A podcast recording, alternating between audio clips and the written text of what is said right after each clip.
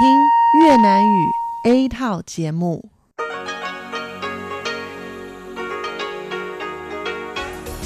Đây là đài phát thanh quốc tế Đài Loan RTI.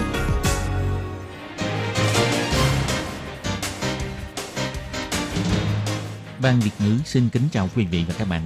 Đây là chương trình Việt ngữ đài phát thanh RTI được truyền đi từ Đài Loan.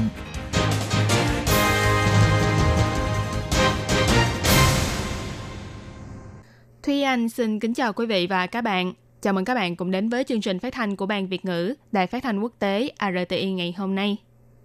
Kính thưa quý vị và các bạn, hôm nay là thứ ba, ngày 28 tháng 1 năm 2020, tức nhằm ngày mùng 4 tháng Giêng năm Canh Tý.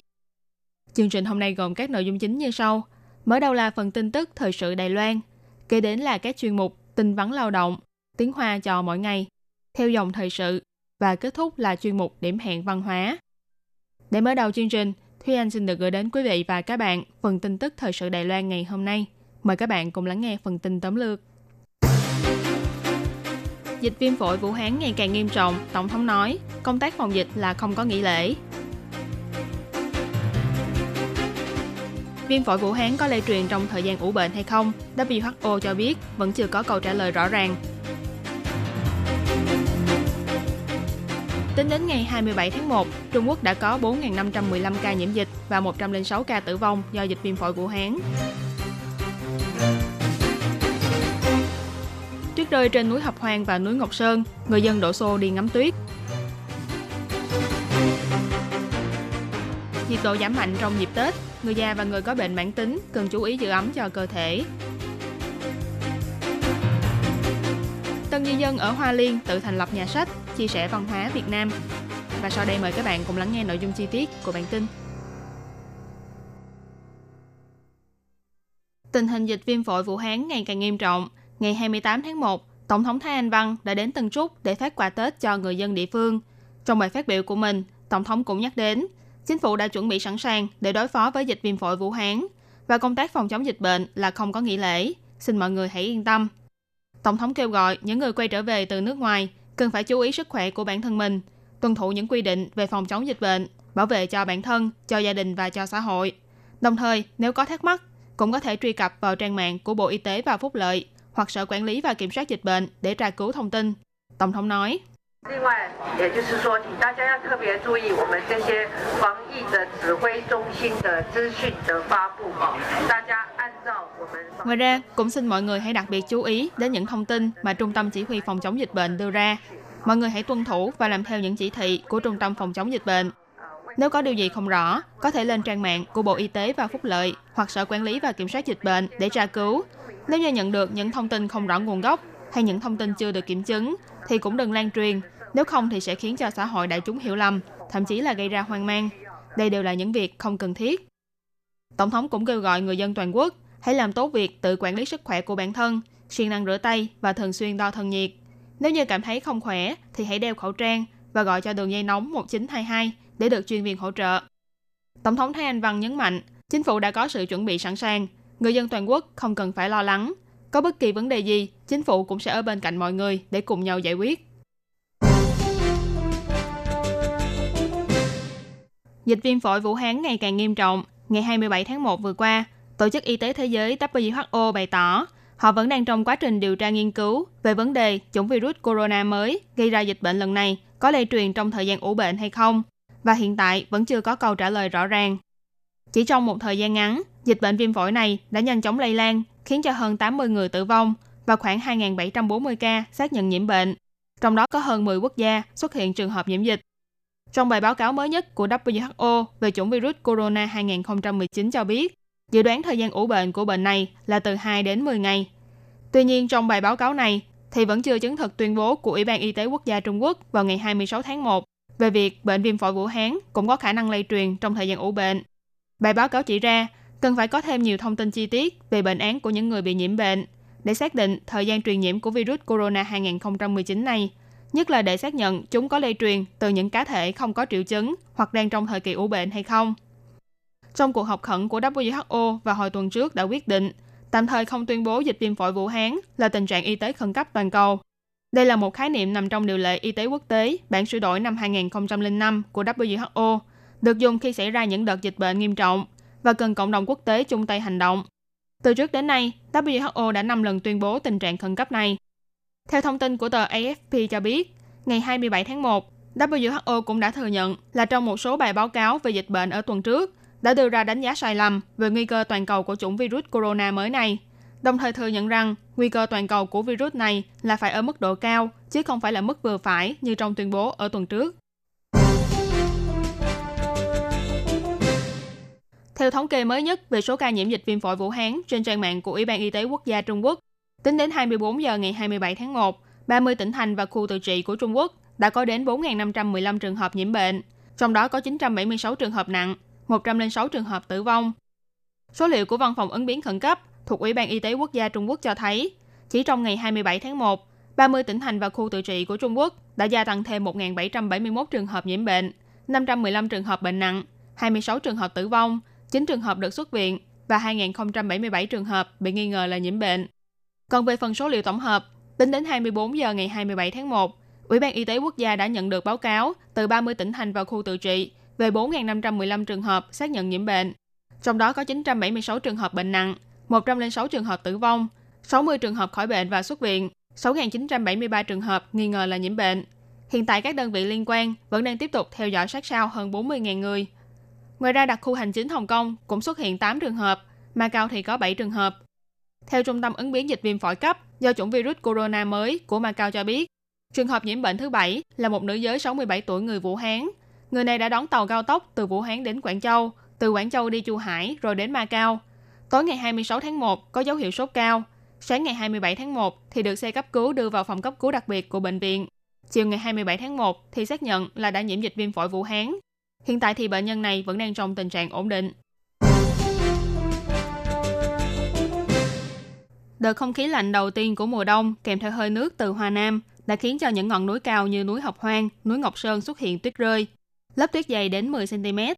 Do hiện tại đang trong kỳ nghỉ Tết, rất nhiều người dân đã kéo đến đây để ngắm tuyết.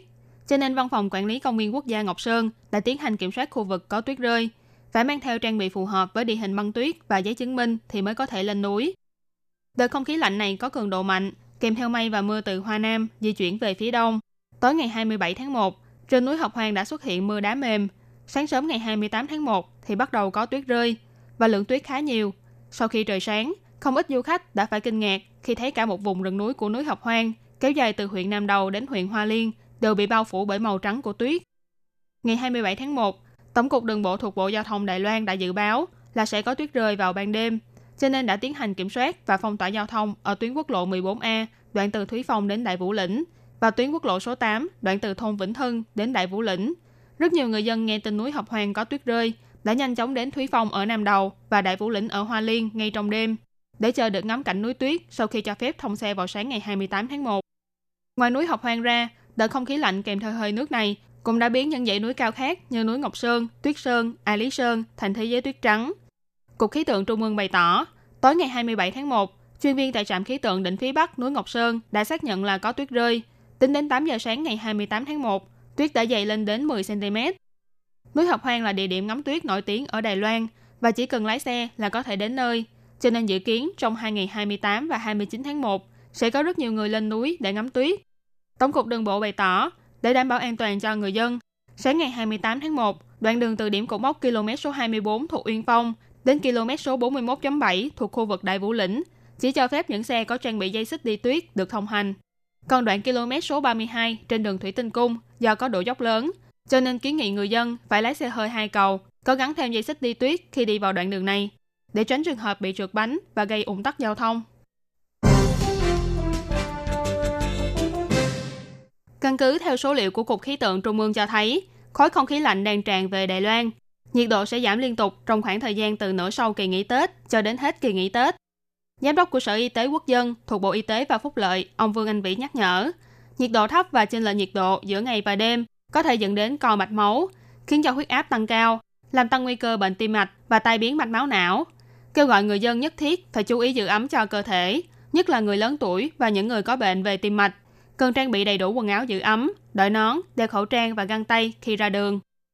Sở Y tế Quốc dân chỉ ra, Ngoài việc chú ý giữ ấm khi đi trên đường, nếu như chọn cách ngâm suối nước nóng để bất lạnh, thì người mắc bệnh tim mạch và người già cần đặc biệt lưu ý những điều sau. Không nên đi ngâm suối nước nóng một mình, không được ngâm quá 15 phút, không đột nhiên đứng dậy sau khi ngâm, nhiệt độ nước không được vượt quá 40 độ C, tránh ngâm xen kẽ giữa nước nóng và nước lạnh. Trước và sau khi ngâm nước nóng, cần phải bổ sung nước đầy đủ cho cơ thể. Khi đã uống rượu hoặc ăn no, thì phải đợi một tiếng rưỡi trở lên mới được vào ngâm suối nước nóng. Ngoài ra khi trời lạnh, cũng nên tránh ăn uống quá độ hay thay đổi tâm trạng đột ngột. Những người mắc bệnh tim mạch và người già, ngoài việc uống thuốc điều độ, tái khám đúng hẹn và kiểm soát ăn uống ra, quan trọng nhất là còn phải định kỳ đo huyết áp và làm tốt việc kiểm soát huyết áp của bản thân. Đối với những người có tiền sử bệnh tim mạch, thì phải mang theo giấy bệnh án và thuốc bên người để đề phòng trường hợp khẩn cấp. Nếu xuất hiện những triệu chứng bệnh tim như là tức ngực, đầu cánh tay, khó thở, buồn nôn, mệt mỏi cực độ, đau đầu vân vân, cần phải lập tức tìm đến bác sĩ để được chữa trị. Ngoài ra cần phải lưu ý những dấu hiệu của tai biến mạch máu não bằng quy tắc FAST, FAST, bao gồm gương mặt đột nhiên rũ xuống, mất cân xứng rõ rệt, một trong hai cánh tay đột nhiên yếu đi, không còn sức lực, không thể nói chuyện hay phát âm rõ ràng. Khi xuất hiện những dấu hiệu trên, thì cần nhanh chóng ghi lại thời gian phát sinh và đưa người bệnh đi cấp cứu. Cũng là kệ sách chứa đầy những quyển sách truyện thú vị như bao nhà sách khác, nhưng những quyển sách truyện trong nhà sách của chị Đào Thị Quế thì lại toàn là tiếng Việt. Tân di dân người Việt Nam chị Đào Thị Quế nói, chúng tôi đang bồi dưỡng thế hệ thứ hai, dạy cho con trẻ ngôn ngữ mẹ đẻ của mình. Nhưng một mình tôi thì không thể làm quá nhiều việc được, cho nên tôi đã mở một nhà sách truyện nho nhỏ ngay tại nhà mình. Chị Đào Thị Quế thường nhờ bạn bè đồng hương mang giúp sách truyện ở Việt Nam đến Đài Loan. Sau một thời gian tích góp, nay nhà sách của chị đã có hơn 1.000 quyển sách các loại. Ngoài việc mở nhà sách, dạy tiếng Việt cho các em nhỏ, nhà sách của chị Quế còn là nơi để cho các chị em đồng hương đến để vơi đi nỗi nhớ quê nhà. Chị Đào Thị Quế đến Đài Loan đã hơn 10 năm, còn lấy được bằng tốt nghiệp trung học phổ thông tại Đài Loan. Chị hy vọng nhà sách này có thể giúp cho mọi người quan tâm tìm hiểu nhiều hơn và giảm bớt những ấn tượng xấu về nhóm người Đông Nam Á. Nghị viên huyện Hoa Liên bà Dương Hoa Mỹ nói, ở Hoa Liên, đây là một hành động mang tính tiêu biểu. Hành động này giúp cho nhiều người hiểu thêm về Việt Nam. Ví dụ như người Việt Nam rất thích viết thơ, đây thật sự là việc mà chúng tôi không biết. Hiện tại Hoa Liên có gần 8.000 tân di dân, trong đó người Đông Nam Á có khoảng hơn 1.700 người, chiếm hơn 20%. Nhà sách của chị Đào Thị Quế này đã trở thành một điểm văn hóa đặc sắc của địa phương. Hy vọng trong tương lai sẽ càng lúc càng nhiều người cùng tham gia vào hành động gìn giữ và phát huy văn hóa tốt đẹp này. Kính thưa quý vị và các bạn, bản tin tức thời sự Đài Loan ngày hôm nay gồm các mẫu tin. Dịch viêm phổi Vũ Hán ngày càng nghiêm trọng, Tổng thống nói công tác phòng dịch là không có nghi lễ. Viêm phổi Vũ Hán có lây truyền trong thời gian ủ bệnh hay không? WHO cho biết vẫn chưa có câu trả lời rõ ràng. Tính đến ngày 27 tháng 1, Trung Quốc đã có 4.515 ca nhiễm dịch và 106 ca tử vong do nhiễm dịch viêm phổi Vũ Hán. Tuyết rơi trên núi Hợp Hoang và núi Ngọc Sơn, người dân đổ xô đi ngắm tuyết. Nhiệt độ giảm mạnh trong dịp Tết, người già và người có bệnh mãn tính cần chú ý giữ ấm cơ thể. Tân di dân ở Hoa Liên tự thành lập nhà sách, chia sẻ văn hóa Việt Nam. Và trước khi kết thúc bản tin ngày hôm nay, Thúy Anh xin được gửi đến quý vị và các bạn tỷ giáo hối đoái của ngày hôm nay. Tỷ giá hối đoái giữa đồng đô la Mỹ và đồng Việt Nam của ngày 28 tháng 1 năm 2020 là 1 đô la Mỹ tương đương 23.159,85 Việt Nam đồng. Tỷ giá hối đoái giữa đài tệ và Việt Nam đồng là một đài tệ tương đương với 769,14 Việt Nam đồng. Bản tin tức thời sự Đài Loan ngày hôm nay do Thúy Anh biên tập và thực hiện. Cảm ơn sự chú ý lắng nghe của quý vị và các bạn. Thân ái chào tạm biệt và hẹn gặp lại.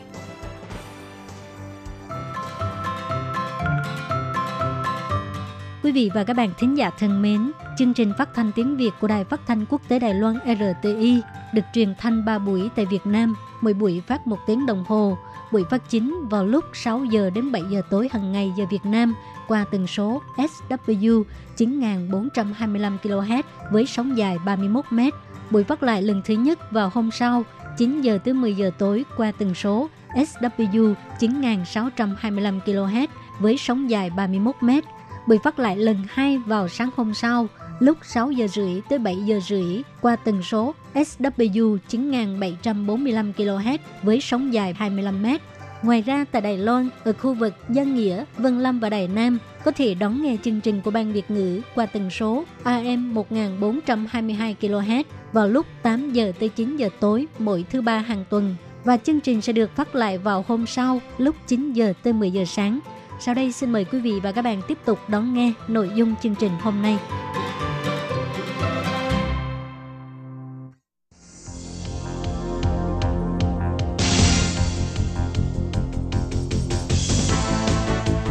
Đây là đài phát thanh quốc tế Đài Loan LTI, truyền thanh từ Đài Loan, Trung Hoa Dân Quốc.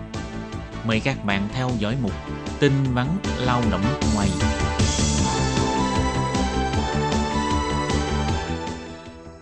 Nhi và Thúy Anh xin chào các bạn. Xin mời các bạn cùng đón nghe chuyên mục tin vắn lao động của tuần này. Các bạn thân mến, trong chuyên mục tin vắn lao động của tuần này, Thúy Anh và Khiết Nhi xin mang đến cho các bạn hai thông tin như sau.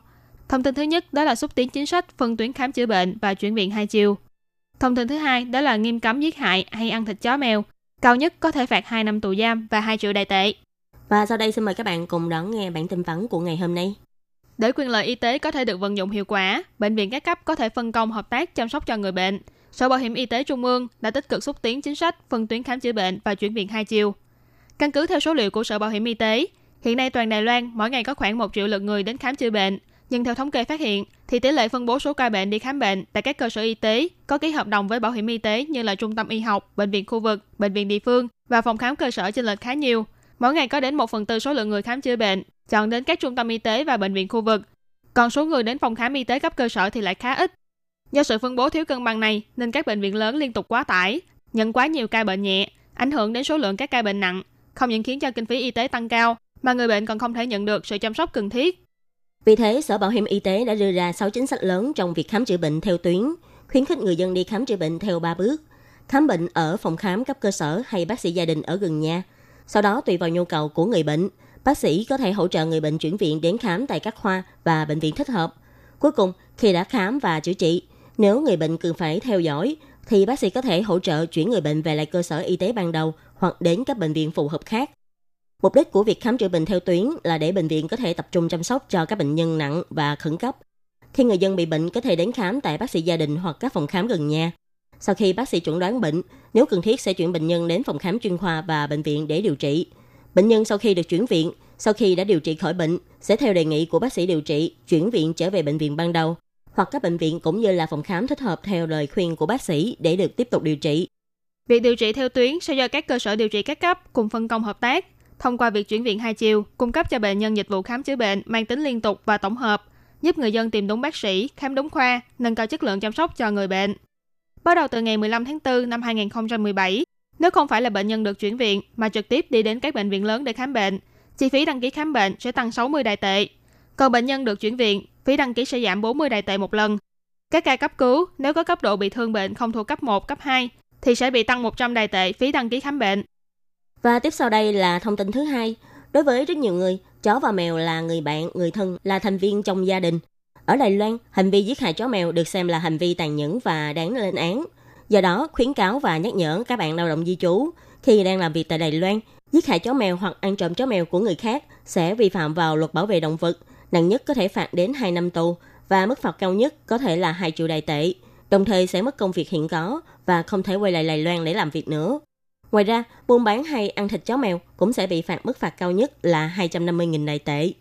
Các công ty hoặc gia đình có thuê người lao động nước ngoài cũng cần đặc biệt chú ý. Sau khi người lao động nước ngoài đến làm việc tại Đài Loan, chủ thuê có nhiệm vụ phải thông báo và nói rõ cho lao động người nước ngoài biết về việc cấm ăn thịt hay giết mổ chó mèo tại Đài Loan theo luật bảo vệ động vật. Hình phạt cao nhất có thể phạt đến 2 năm tù và mức phạt tiền là 2 triệu đại tệ. Đồng thời bị tước đi tư cách làm lao động và không được quay lại Đài Loan làm việc được nữa.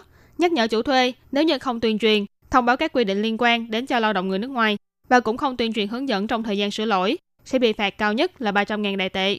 Sở Phát triển Nguồn Nhân lực kiến nghị, chủ thuê và công ty môi giới cũng có thể tải các đoạn video hướng dẫn tuyên truyền pháp lệnh bằng bốn ngôn ngữ, bao gồm tiếng Việt, tiếng Thái, tiếng Anh và tiếng Indonesia, trên trang mạng thông tin bảo vệ quyền lợi người lao động nước ngoài để hỗ trợ cho việc tuyên truyền. Nếu bắt gặp lao động di trú, giết hại, làm tổn thương chó mèo, có thể gọi điện thoại đến cho tổng đài 1955 để nhờ chuyển đến các cơ quan chủ quản bảo vệ động vật tại địa phương để họ xử lý hoặc gọi điện thoại thông báo cho đường dây bảo vệ động vật của Ủy ban Nông nghiệp tại số 0800 231 532. Ngoài ra, trên trang mạng thông tin bảo vệ quyền lợi lao động người nước ngoài phiên bản tiếng Việt cũng có cung cấp nhiều thông tin về pháp lệnh của Đài Loan hoặc những điều cần biết khi sinh sống và làm việc tại Đài Loan. Nếu các bạn có nhu cầu, cũng có thể dành thời gian để cập nhật trang thông tin này, tìm hiểu về những quy định mới, thông tin y tế hoặc tải xuống những ấn phẩm tuyên truyền của Bộ Lao động. Các bạn thân mến, chuyên mục tin vấn lao động của tuần này cũng xin tạm khép lại tại đây. Cảm ơn sự chú ý lắng nghe của quý vị và các bạn.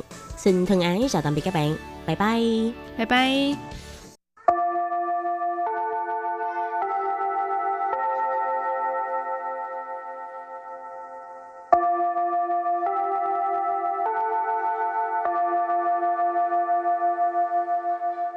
Xin mời quý vị và các bạn đến với chuyên mục Tiếng Hoa cho mỗi ngày do Lệ Phương và Thúy Anh cùng thực hiện.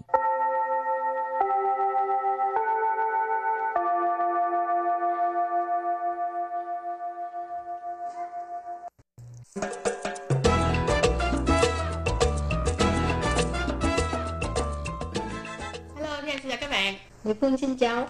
Ờ, tuần trước mình đưa ra một câu đố hơi khó ừ. đó ha. Ừ. câu đố đó là khai trăng tả chỉ. Khai trăng tả chỉ. Khai trăng tả chỉ. Khi mà các bạn à, nghe thấy bốn từ này thì nghĩ tới khu vực nào? Khai trăng tả chỉ có nghĩa là khi mà mình khai trương một cái tiệm gì đó một cái cửa hàng nào đó mình mình dán cái tờ này lên là mình nói cái câu này ra ý ngụ ý các tường. Tức là nên- chúc được à, may mắn đó ha. Ừ. Mà khai trương thì phải khai trương cái gì? Khai trương cửa hàng mới. Cho nên Ừ. mình gọi là xin tiện. Xin tiện. Đây là khu vực Tân Điếm, khu vực Tân Điếm của thành phố Tân Bắc. Các bạn nghĩ ra chưa? xin tiền. Ờ, xin tiền là tiệm mới đó. Ừ, nghĩa là tiệm mới đó. Cho nên, cho nên mới phải khai trang tạ chỉ.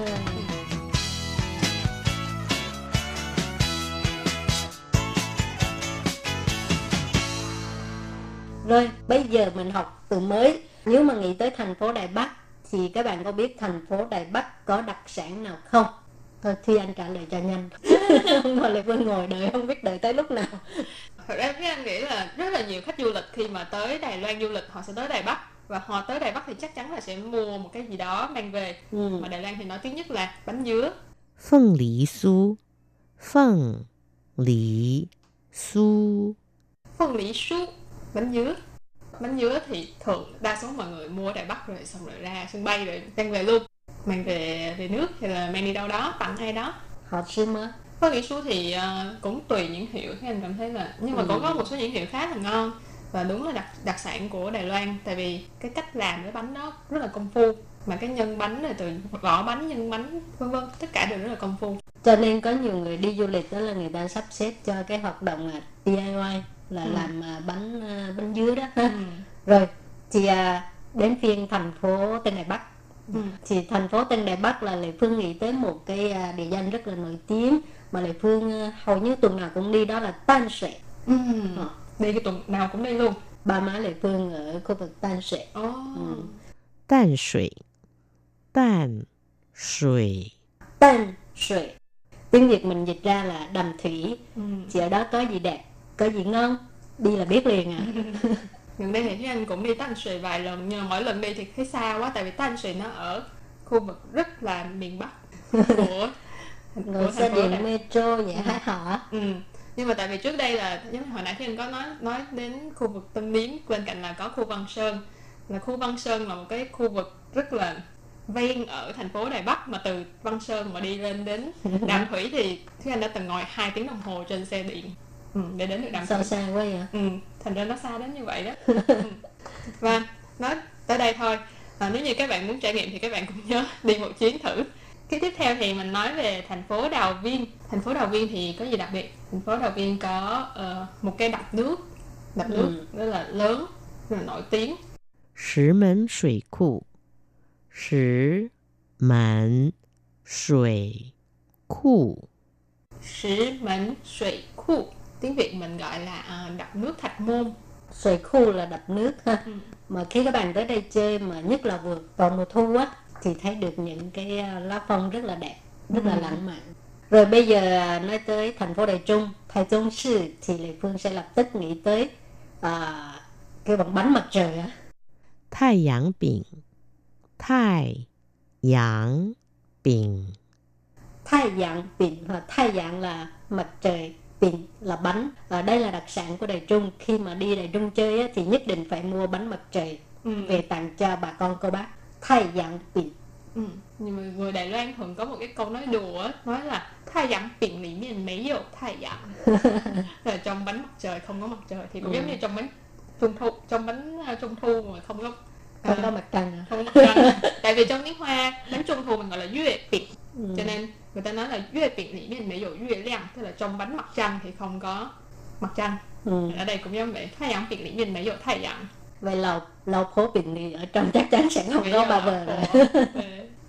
rồi thành phố nào nữa ừ. và tiếp theo thì mình nói về thành phố Đài Nam thành phố Đài Nam thì nổi tiếng là một thành phố cổ cho nên có rất là nhiều di tích và nổi tiếng nhất đó là khu An Bình An Bình Lão街An Bình Lão街An Bình Lão街ở đây là phố cổ An Bình thành phố cuối cùng đó là thành phố Cao Hùng à, thì thành phố Cao Hùng như tuần trước mình cũng có nói có những cái điểm du lịch rất là đẹp rồi ừ. đường ngồi xe điện metro cũng rất là tiện lợi ha nhưng mà lệ phương muốn uh, nói tới một cái địa danh nó rất thiết thực cho cả gia đình cùng đi chơi nhất là cha mẹ phải dẫn uh, con còn nhỏ đi chơi ừ. đó là 义大游乐世界， 义大游乐世界，义大游乐世界 tiếng Việt gọi là khu giải trí Ita đọc ừ. theo cái cái âm đó luôn ha ừ.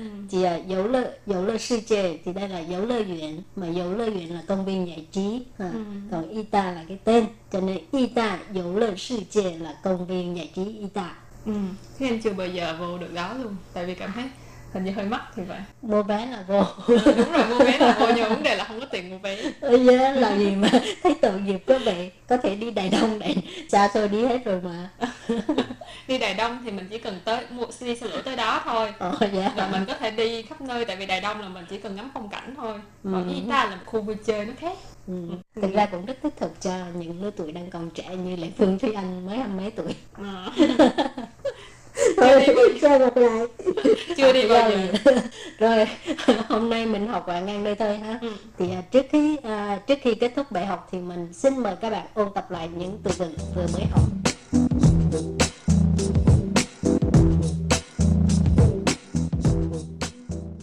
Phượng lý su Phượng lý su Phượng lý su Bánh dứa.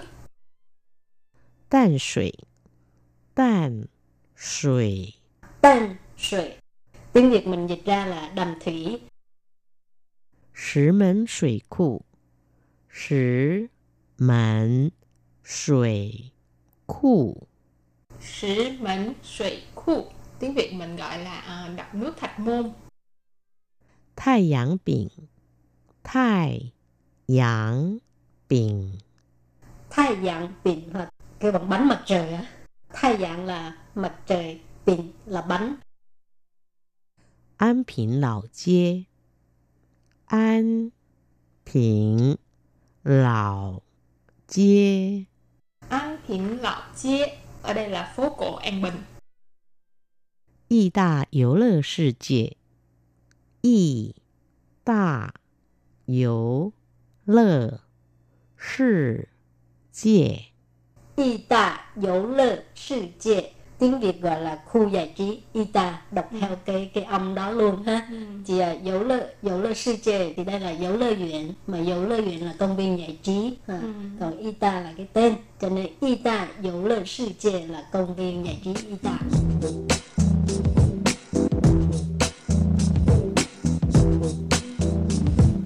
và trước khi kết thúc bài học của ngày hôm nay vui cho dành cho các bạn. Thì câu hỏi của tuần này đó là à, các bạn có biết là thác nước lớn nhất của Đài Loan là ở đâu hay không? Và là thác nước nào? Ừ, cái này à, hơi khó nhưng mà các bạn chịu khó lên hỏi cái chị Google á. Ừ, hoặc là hỏi anh Google cũng được. Là sẽ biết ha nhưng ừ. mà khi mà các bạn ừ, tra ra đáp án thì cũng phải tìm hiểu đôi chút nữa phải ừ. coi uh, sách hay như thế nào tại tại đôi lúc trên mạng internet có nhiều cái uh, uh, kiến thức nó hơi bị cũ rồi. Ừ, ừ. chưa cập nhật. Ừ. cho nên vừa hỏi chị Google hay hỏi anh nào cũng được. Xong rồi comment email cho Lệ Phương với Thúy Anh nha. Ừ, và nhớ là phải comment tên tiếng Hoa nhé. Ừ. và chuyên mục tiếng Hoa cho mỗi ngày ngày hôm nay cũng xin tạm khép lại. Cảm ơn sự chú ý lắng nghe của quý vị và các bạn. Thân ái chào tạm biệt và hẹn gặp lại. Bye bye. Bye bye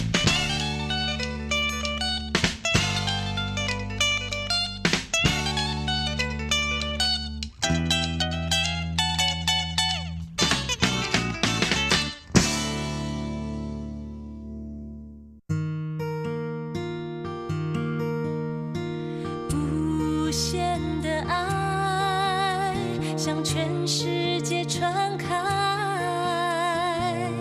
永恒的关怀，来自台湾之音 RTI。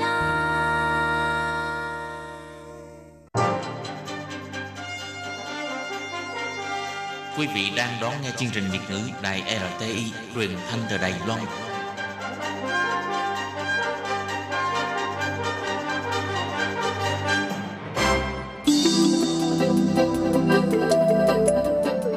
Quý vị đến với chuyên mục Theo dòng thời sự do Minh Hà thực hiện. Chuyên mục này sẽ giới thiệu những đề tài thú vị cùng những dòng thời sự và sự kiện nổi bật đang diễn ra tại Đài Loan.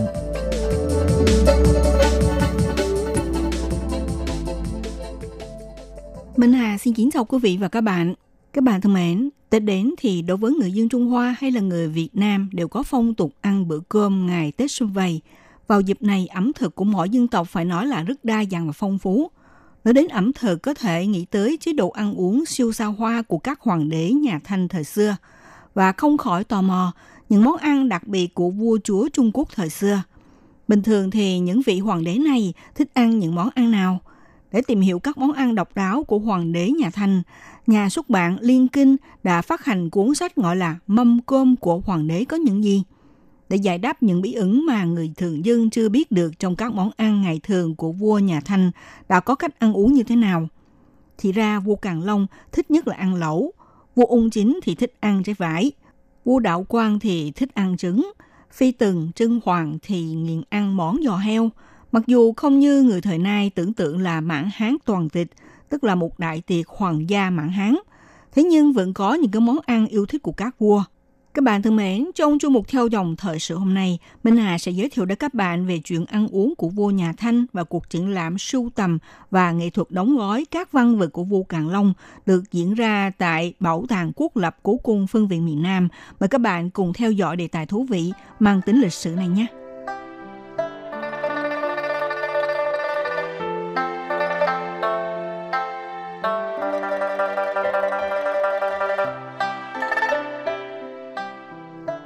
Phần mở đầu thì Minh Hà xin giới thiệu đến các bạn chế độ bữa ăn của hoàng đế nhà Thanh. Có lẽ nhiều người không biết được theo chế độ nhà Thanh thời xưa có đưa ra quy định. Trong triều đình nhà Thanh không có bắt buộc là một ngày phải ăn đúng 3 bữa, mà thực tế là mỗi ngày chỉ có hai bữa ăn thôi. Trong đó được chia làm bữa ăn sáng và bữa ăn tối. Bữa ăn sáng là bắt đầu vào khoảng 6 giờ rưỡi sáng, còn bữa ăn tối thì vào khoảng 12 giờ rưỡi giữa trưa.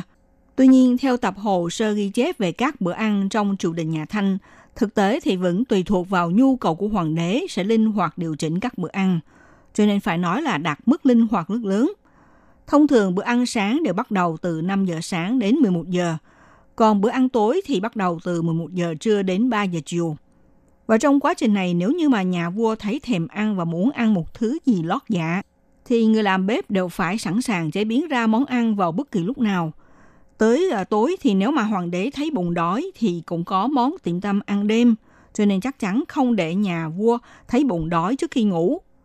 Nói tổng quát về chế độ ăn uống của hoàng đế nhà Thanh thì trong mỗi một bữa ăn chính đều được cấu thành từ 10 bộ phận. Trong này bao gồm món lẩu nè, món rau, món ăn nóng, món ăn chín, rồi có món trưng hấp, món dưa cải muối, món ăn chín, ờ, món cháo, món đồ ngọt, tùy theo thời tiết và mùa màng để ra mắt những món đặc sản khác nhau. Vào thời kỳ cuối đời nhà Thanh còn có món ăn gọi là món ăn cát tường. Trong này gồm có 4 món rau tứ phẩm. Mỗi một món ăn thì đều sử dụng sản phẩm yến xào chân quý để trưng bày thành một chữ, tạo nên những câu nói mang ý nghĩa may mắn cát tường. Chẳng hạn là có câu nói vạn thọ vô cương, ý nói là chúc phúc sống lâu muôn tuổi. Vào đầu đời nhà Thanh, trong văn hóa ẩm thực của triều đình nhà Thanh thì có vẻ giản dị, mộc mạc và không thấy xa hoa. Hoàng đế ung chính từng có cách nói bức thực kim vị. Đó là quy định trong một bữa ăn chỉ sử dụng một loại nguyên vật liệu chính là món ăn chính. Ví dụ như là trong bữa ăn này là ăn thịt lợn, như vậy là chỉ sử dụng thịt lợn để mà chế biến ra các món ăn, chứ không ăn kèm theo thịt gà, thịt cá nữa. Đến thời kỳ đầu của vua Càn Long, trong chế độ ăn uống của triều đình nhà Thanh thì vẫn còn tương đối thanh đạm và giản dị. Trong mỗi bữa ăn chỉ có 18 món ăn. Vào thời bấy giờ người ta gọi là phẩm, ý nói là số lượng món ăn được ghi chép. Trong 18 món ăn này, bao gồm ờ, món ăn chính, món dưa muối và món đồ ngọt. Vì vậy phải nói là không thuộc kiểu ăn uống xa hoa. Tuy nhiên khi bước vào những năm giữa của đời vua Càn Long thì cùng với sự phát triển mạnh mẽ của triều đình nhà Thanh, lúc này trên bàn ăn của hoàng đế bắt đầu bày ra nhiều món ăn thịnh soạn hơn. Từ sau năm 1775, tức là năm thứ 40 của vua Càn Long, các món ăn được bày ra trong mọi bữa ăn đã tăng hơn 40 món ăn rồi. Sau đó các món ăn cũng dần dần được gia tăng. Đặc biệt là tới cuối đời nhà Thanh do Hoàng Thái Hậu Từ Hy nắm quyền, thì các món ăn trong bữa ăn càng trở nên phong phú hơn. Cho dù ờ, bước tới thời kỳ hoàng đế tuyên thống đã thoái vị trở thành một triều đình có quy mô nhỏ, thì quan cảnh bày biện các món ăn trong bữa ăn vẫn không thấy được giảm bớt. Huống chi vào thời bấy giờ do ảnh hưởng của văn hóa Tây phương và lại xuất hiện món Tây với nhiều món ăn tươi và lạ lẫm để bổ sung vào trong bữa tiệc của hoàng đế thì càng trở nên vô cùng phong phú. Mặt khác, mỗi hoàng đế đều có sở thích khác nhau đối với thức ăn. Sở thích này sẽ được thể hiện rõ ràng trên bàn ăn. Ví dụ như là trong tài liệu ghi chép về ẩm thực hàng ngày của vua nhà Thanh, cho thấy vua Càn Long đã để lại một khối lớn các thực đơn. Tuy nhiên có điều đặc biệt là trong cuốn sổ ghi chép thực đơn cho vua Càn Long, cho dù nhà vua từng có chuyến du ngoạn khu vực Giang Nam thì hầu như không bao giờ xuất hiện món cá. Từ điều này có thể thấy được hoàng đế Càn Long không thích ăn cá. Cũng vậy, trong tài liệu ghi chép thực đơn trong cung đình, thì tự hy Thái Hậu thích nhất là những món nướng hay là những đồ ăn có vị ngọt. Còn hoàng đế quan tự thì thích ăn tôm cá và đánh bao ngô bắp. Tới đời vua tuyên thống, trở thành một triều đình quy mô nhỏ thì hoàng đế lại thích nhất món cơm tây. Trong các đời vua nhà Thanh đều thích ăn gì? Hoàng đế Khang Hy không say mê về ẩm thực, tuy nhiên nhà vua lại đặc biệt thích thú với những món Tây, cho nên ngài đã rất thích ăn sô-cô-la. Xưa kia, sô-cô-la thường được đem pha với nước nóng để uống. Vì vậy, vua Khang Hy trở thành vị hoàng đế đầu tiên ăn sô-cô-la trong lịch sử Trung Quốc. Trong các thức ăn ngon, trái vải là một trong những loại trái cây rất được hoàng đế ung chính yêu thích. Vì trái vải là cây trồng ở vùng phương Nam Trung Quốc và chỉ khi đúng mùa thì mới có sản phẩm, được coi là loại trái cây quý. Trong cuốn sổ ghi chép về trái cây dưa vàng hami, trái vải từng ghi chép rằng hoàng đế từng phải suy nghĩ nát ốc là như thế nào để phân phối đồng đều những trái vải có số lượng không nhiều này. Theo tổng biên tập nhà xuất bản Liên Kinh Lý Giai Sang cho biết như sau. 雍正很喜欢吃荔枝，可是他要怎么吃得到荔枝呢？因为他北方不产呐、他们怎么办呢？他们其实荔枝是从南方进贡的。 Vua Ung Chính rất thích ăn quả vải, vậy mà nhà vua đã như thế nào để có được trái vải để ăn? Bởi vì phương Bắc đâu có sản xuất quả vải đâu, mà sản phẩm vải đều là vận chuyển từ phương Nam để nạp cống cho triều đình. Vậy mà trong cung đình đã nghĩ ra một cách, đó là mang nguyên một cây vải trồng, dùng tàu vận chuyển lên kinh thành. Khi vận chuyển thì quả trên cây chưa được chín. Trong quá trình vận chuyển thì quả vải sẽ dần dần chín mùi. Thế nên, sau khi tới nơi kinh thành rồi thì toàn bộ quả vải đã chín cây rồi. Vì thực tế đây là loại trái cây vô cùng trân quý, mà hoàng đế ung chính thì phải suy nghĩ thật nhiều để mà phân chia trái vải cho mọi người. Phải tính toán một người được ăn bao nhiêu quả, chứ không phải như bây giờ chúng ta có thể cầm nguyên một sâu để mà ăn. Khi đó hoàng đế sẽ phân ra, một mình ông thì ăn 10 quả, số còn lại thì chia như thế nào. Sau cùng thì ông quyết định, Hoàng Thái Hậu ở hậu cung được chia ra hai quả, Hoàng hậu một quả, mỗi từng phi thì được chia đều một quả. Trong các vị hoàng đế nhà Thanh, vua Càn Long là ông vua nổi tiếng trong việc thích ăn lẩu nhất, cũng thích ăn đủ loại lẩu như lẩu hầm cải chua, lẩu hoài sơn nấu thịt vịt, lẩu hồ tiêu, hành yến xào nấu với thịt vịt vân vân. Trong cuốn sổ ghi chép thực đơn vào năm 1789, thống kê vua Càn Long đã có hơn 200 bữa ăn toàn là dùng món lẩu. Tổng biên tập nhà xuất bản Liên Kinh Lý Giai Sang cho biết như sau.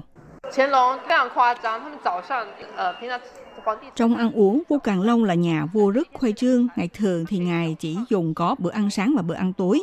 Tức là một ngày chỉ ăn có hai bữa ăn thôi, nhưng ngài có thể vào buổi sáng ăn lẩu, tới trưa cũng ăn lẩu, một ngày ăn tới hai lần.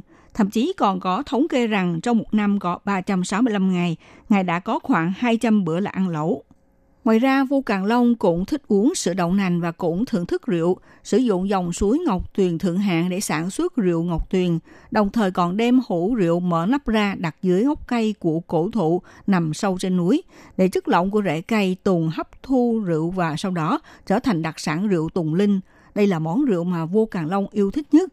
Ngoài ra thức uống xí muội cũng là đồ uống giải nhiệt mùa hè mà được ngài vô cùng ưa chuộng. Đến thời kỳ hoàng đế đạo quang lên nắm quyền thì lúc đó sức mạnh của Trung Quốc đã suy yếu, cho nên nhà vua ra lệnh trong ăn uống không được xa hoa. Nhưng cho dù tiết kiệm như thế nào đi nữa thì cũng có một vài món ăn mà nhà vua cũng thích ăn chứ. Đối với con người thời nay thật khó tưởng tượng khi đó hoàng đế đạo quang là rất mê món trứng gà và thích nhất là món trứng chiên. Hầu như trong mọi bữa ăn không thể thiếu được món trứng chiên.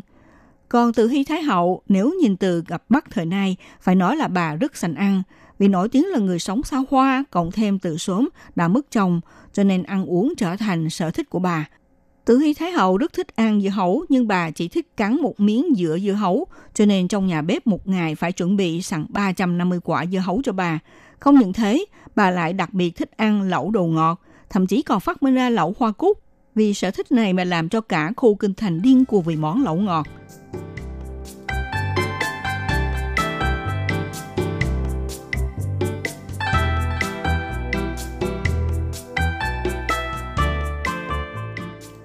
Bạn thân mến, các bạn đang theo dõi chuyên mục theo dòng thời sự của Đài Phát thanh RT. Sau đây Minh Hà tiếp tục giới thiệu đến các bạn cuộc triển lãm sưu tầm và nghệ thuật đóng gói các văn vật của vua Càng Long. Vua Càng Long là một trong những hoàng đế được biết đến nhiều nhất và có thời gian trị vì lâu nhất ở Trung Quốc. Trong giai đoạn thế kỷ 18, ông cũng là người sưu tầm nghệ thuật lâu năm. Nếu muốn tìm hiểu phong cách nghệ thuật của những đồ dùng trong thời nhà Thanh, không thể không chú ý đến thời kỳ này – Vừa qua, từ cuối tháng 12 năm 2019, tại Bảo tàng Cố cung Phương viện miền Nam ở Gia Nghĩa đã giới thiệu cuộc triển lãm gọi là Đa Bảo Cát của Hoàng đế. Trong đó đã trưng bày hơn 619 hiện vật bảo cát trân quý. Mời du khách tới chiêm ngưỡng những văn vật đồ chơi được nhà vua sưu tầm và tìm hiểu thú vui của nhà vua trong cuộc sống xa hoa ở triều đình. Đa bảo cát được gọi là chiếc hộp bảo tàng trân quý trong triều đình hoàng đế nhà Thanh – từ trước tới nay được coi là văn vật nổi tiếng của bảo tàng cố cung, rất được người dân yêu thích và phải nói là vua Càng Long là vị hoàng đế đã được công nhận sưu tầm đa bảo cát nhiều nhất trong các đời vua nhà Thanh.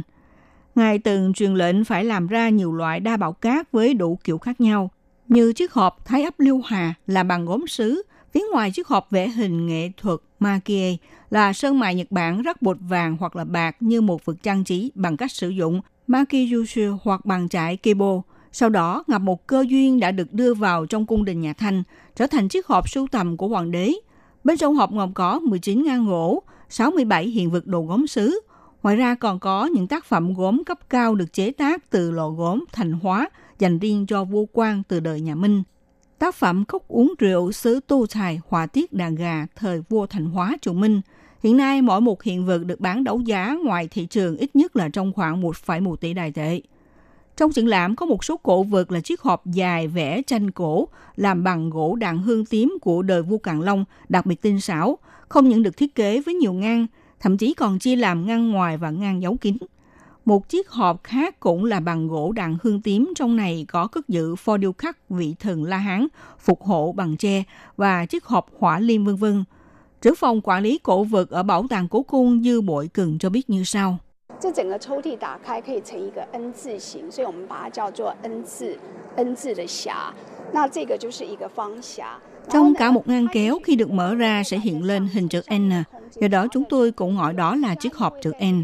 Đây là chiếc hộp hình vuông, có lẽ khi lúc hoàng đế đưa ra họa đồ thiết kế cho rằng để đồ vật bên trên thì ở dưới ngăn cũng nên sử dụng đầy đủ không gian của nó.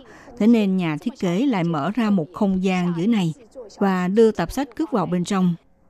Ngoài hiện vật đa bảo cát tại Bảo tàng Cố cung phân viện miền Nam còn đặc biệt triển lãm chiếc kệ của đa bảo cát vốn được đặt trong cung điện dưỡng tâm của triều nhà Thanh.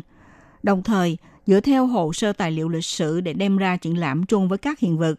Trong đó có chiếc bình có hình như là chiếc mũ tăng lữ làm bằng gốm sứ màu đỏ cẩm thạch, có màu sắc trong vát rất được hoàng đế Ung Chính và Càng Long yêu thích.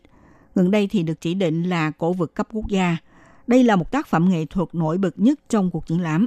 Các bạn thân mến, chuyên mục theo dòng thời sự hôm nay đến đây cũng xin được khép lại nhé. Minh Hà xin kính chào tạm các bạn và hẹn gặp lại các bạn vào buổi phát kỳ sau.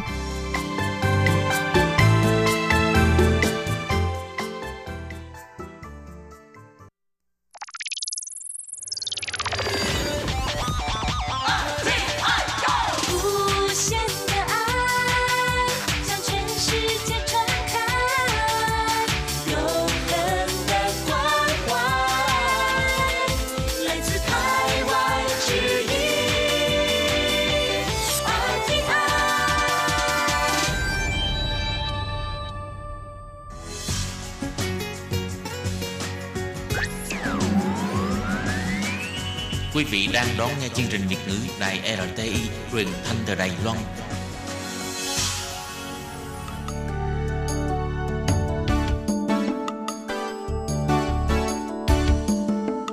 Chào mừng quý vị đến với chương mục Điểm hẹn văn hóa do Khiết Nhi phụ trách.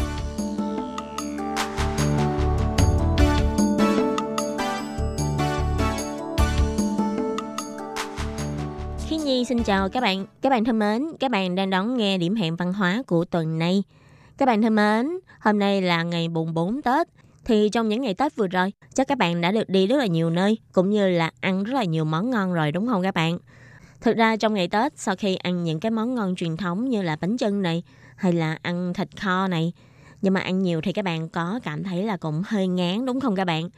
Và đặc biệt là khí hậu của những ngày Tết thường sẽ rất là nóng nắng vào buổi sáng. Cho nên là nếu như có thể ăn những cái món ăn thanh đạm như là món chay, một là vì lý do tôn giáo, hai nữa là ăn món chay cũng rất là dễ tiêu hóa và tốt cho sức khỏe. Cho nên việc ăn chay là một lựa chọn thật sự là không có tồi tệ lắm cho ngày Tết đúng không các bạn? Và các bạn có biết không, ở Đài Loan cũng có rất là nhiều người rất là ưa chuộng ăn món chay. Và thật sự Đài Loan cũng là một quốc gia nổi tiếng là rất là thân thiện với những người ăn chay và có rất là nhiều món ăn chay rất là ngon. Vậy trong điểm hẹn văn hóa của tuần này, Khiết Nhi muốn cùng các bạn đi tìm hiểu về văn hóa ăn chay tại Đài Loan. Và sau đây xin mời các bạn cùng đón nghe điểm hẹn văn hóa của tuần này các bạn nhé.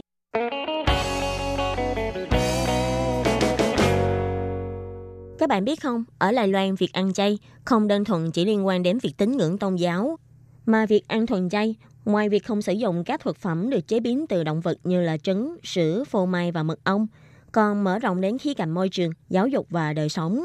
Vì vậy, không phải thực phẩm không có chứa thành phần động vật mới gọi là thuần chay, mà ăn chay ở đây còn là một lối sống thân thiện với môi trường, động vật và cả nhân loại.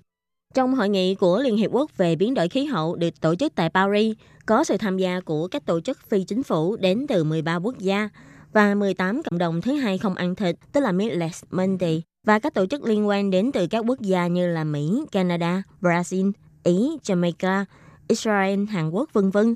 Trong một buổi diễn thuyết, Tổng triệu tập cộng đồng thứ hai không ăn thịt của Đài Loan là ông Trương Hữu Thuyên đã nhắc đến việc tiêu thụ thức ăn chế biến từ thịt lan rộng với tốc độ nhanh chóng của con người trên thế giới đã phá hoại tàn khốc đối với rừng nhiệt đới, đại dương và đất liền.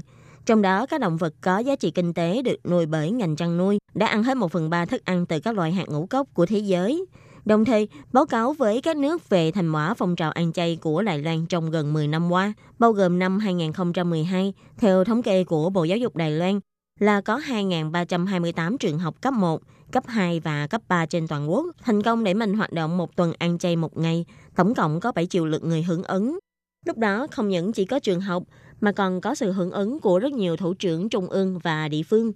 Sau khi diễn đàn kết thúc, có rất là nhiều bạn bè đến từ các nước như là Thụy Sĩ, Na Uy, vân vân đều hỏi thăm Đài Loan tại sao lại có thể làm được điều này và họ đều đánh giá rất cao đối với sự quảng bá thực phẩm rau quả của Đài Loan.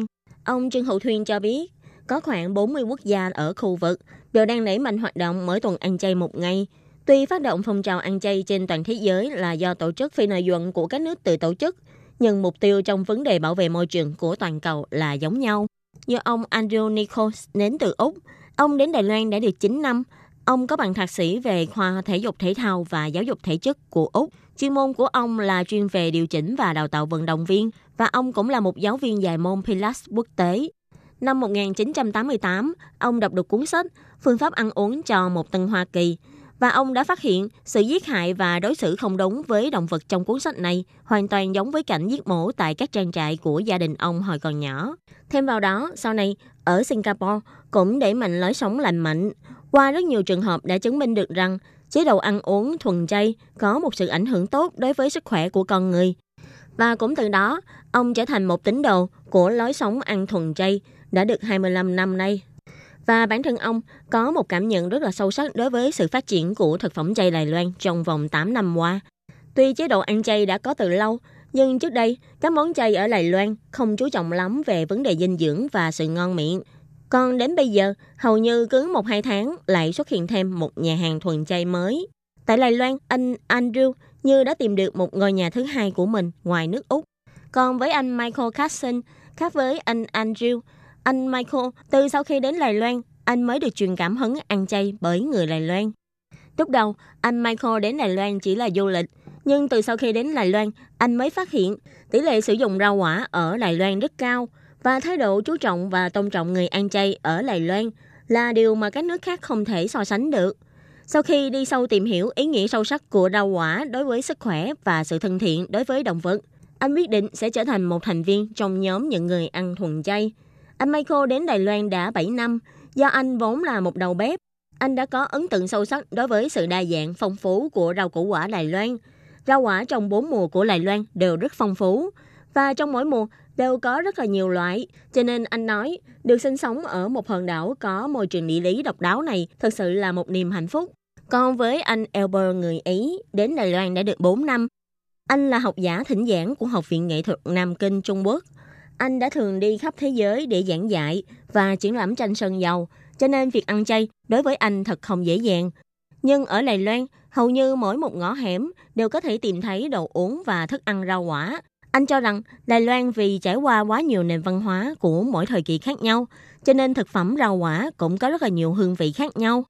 Trong thời gian gần đây, anh đang sáng tạo về nghệ thuật rau quả, hy vọng có thể thể hiện lên được nỗi buồn của động vật ẩn giấu trong hình ảnh vui vẻ của động vật ở bao bì thực phẩm thịt và sữa.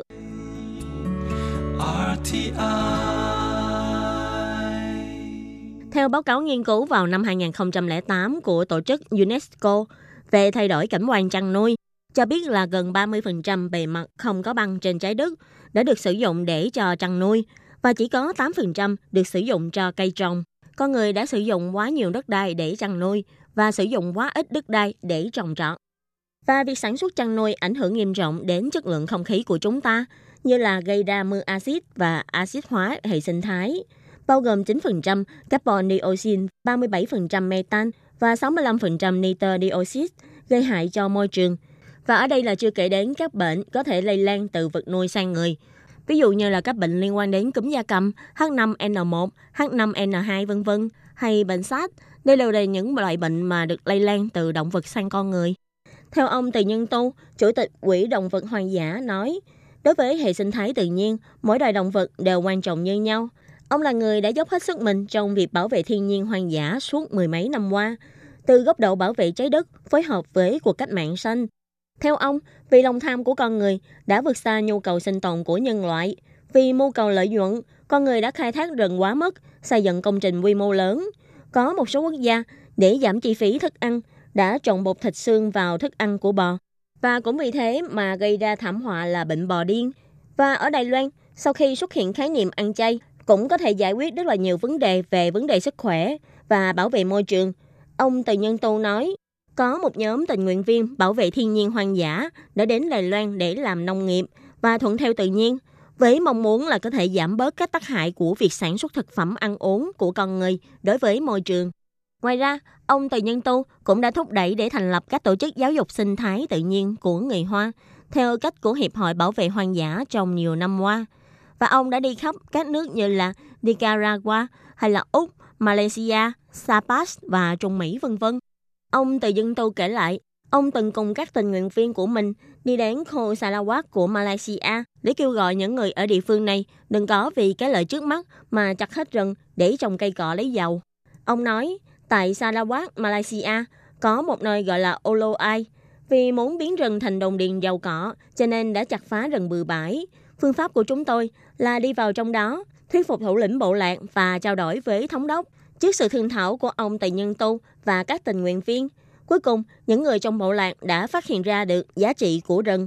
Và thay vì chặt phá rừng bừa bãi để biến rừng thành đồng điền giàu cỏ, thì họ đã cùng chung tay để bảo tồn tài sản thiên nhiên quý giá đó. Và các bạn biết không, ngoài những người như ông Từ Nhân Tu hay là nhóm tình nguyện viên của mình, ở Lai Loan còn có một nhóm thanh niên trẻ đang dùng sức mạnh của mình để hưởng ứng xu hướng ăn thuần chay trên thế giới. Như đầu bếp Phùng Bồi Cách, sau khi tốt nghiệp thạc sĩ khoa khoa học thực phẩm trường Đại học Khoa học và Công nghệ Quốc gia Bình Đông, anh Phùng Bồi Cách đã làm việc ở nhà hàng chay nhiều năm. Anh tự học và dùng khái niệm liên quan về thực phẩm trong những năm học được ở nhà trường. Và sau nhiều lần thử nghiệm cũng như là nhiều lần thất bại, nhưng người ta nói thất bại là mẹ của thành công. Và dần dần, anh cũng thành công trong việc đưa những cái kiến thức mà mình đã học được ở nhà trường để kết hợp với lại các loại nguyên vật liệu để chế biến ra những món ăn nhìn rất hấp dẫn trên bàn tiệc được làm hoàn toàn bằng rau quả. Hiện nay, ngoài là một đầu bếp, anh còn là một giảng viên chuyên dạy về các món ăn được chế biến từ rau quả. Hơn nữa, anh Phùng Bội Cách còn thường xuyên được mời lên truyền hình để được thể hiện tài nghệ nấu nướng của mình. Và anh Phùng Bội Cách đã vui vẻ kể về kinh nghiệm của mình khi chế biến các món ăn bằng rau củ quả. Anh nói, người nước ngoài rất là biết tận dụng vị đắng, chát và chua trong món ăn của mình. Và anh cũng phải trải qua rất là nhiều lần thử nghiệm. Và sau khi nghiên cứu kỹ, anh mới phát hiện là người nước ngoài đã dùng vị đắng để đem lại chiều sâu và sự cô động cho món ăn của mình. Dùng vị chát để cho những món ăn vốn nhị béo ngậy có được sự thanh nhẹ. Và việc chế biến ra những món ăn thuần chay, những món ăn làm từ rau củ quả thơm ngon, hấp dẫn cũng là một cách mà anh Phùng Bồi Cách muốn hưởng ứng cuộc sống thuần chay bằng chính hành động của mình.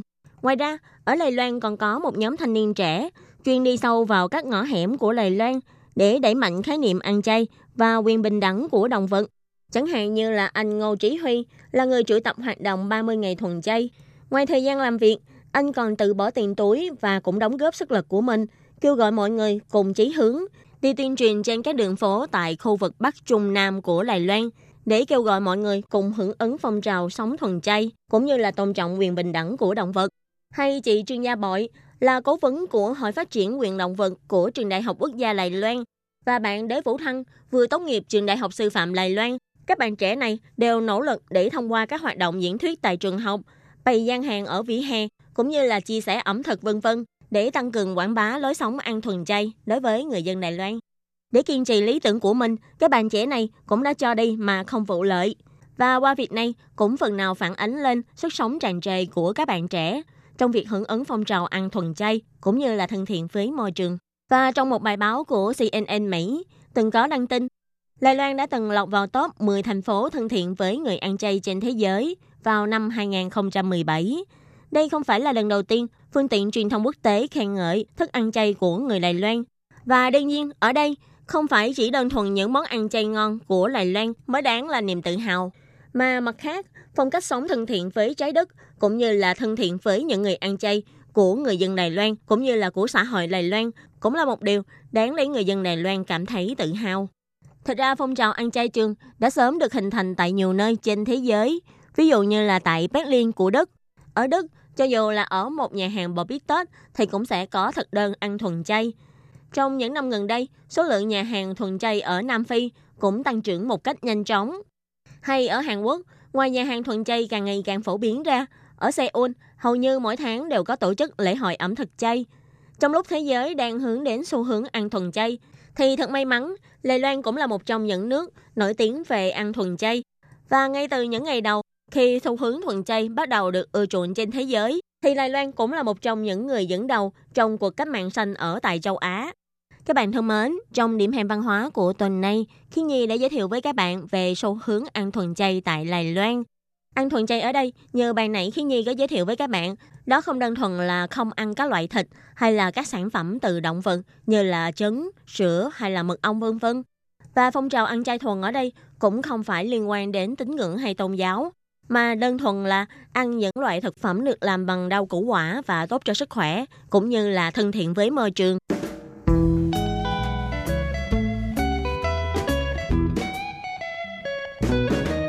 Các bạn thân mến, chuyên mục điểm hẹn văn hóa của tuần này cũng xin tạm khép lại tại đây.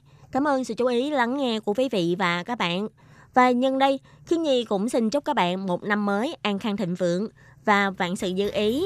Xin thân ái chào tạm biệt các bạn và hẹn gặp lại các bạn trong các chuyên mục lần sau. Bye bye!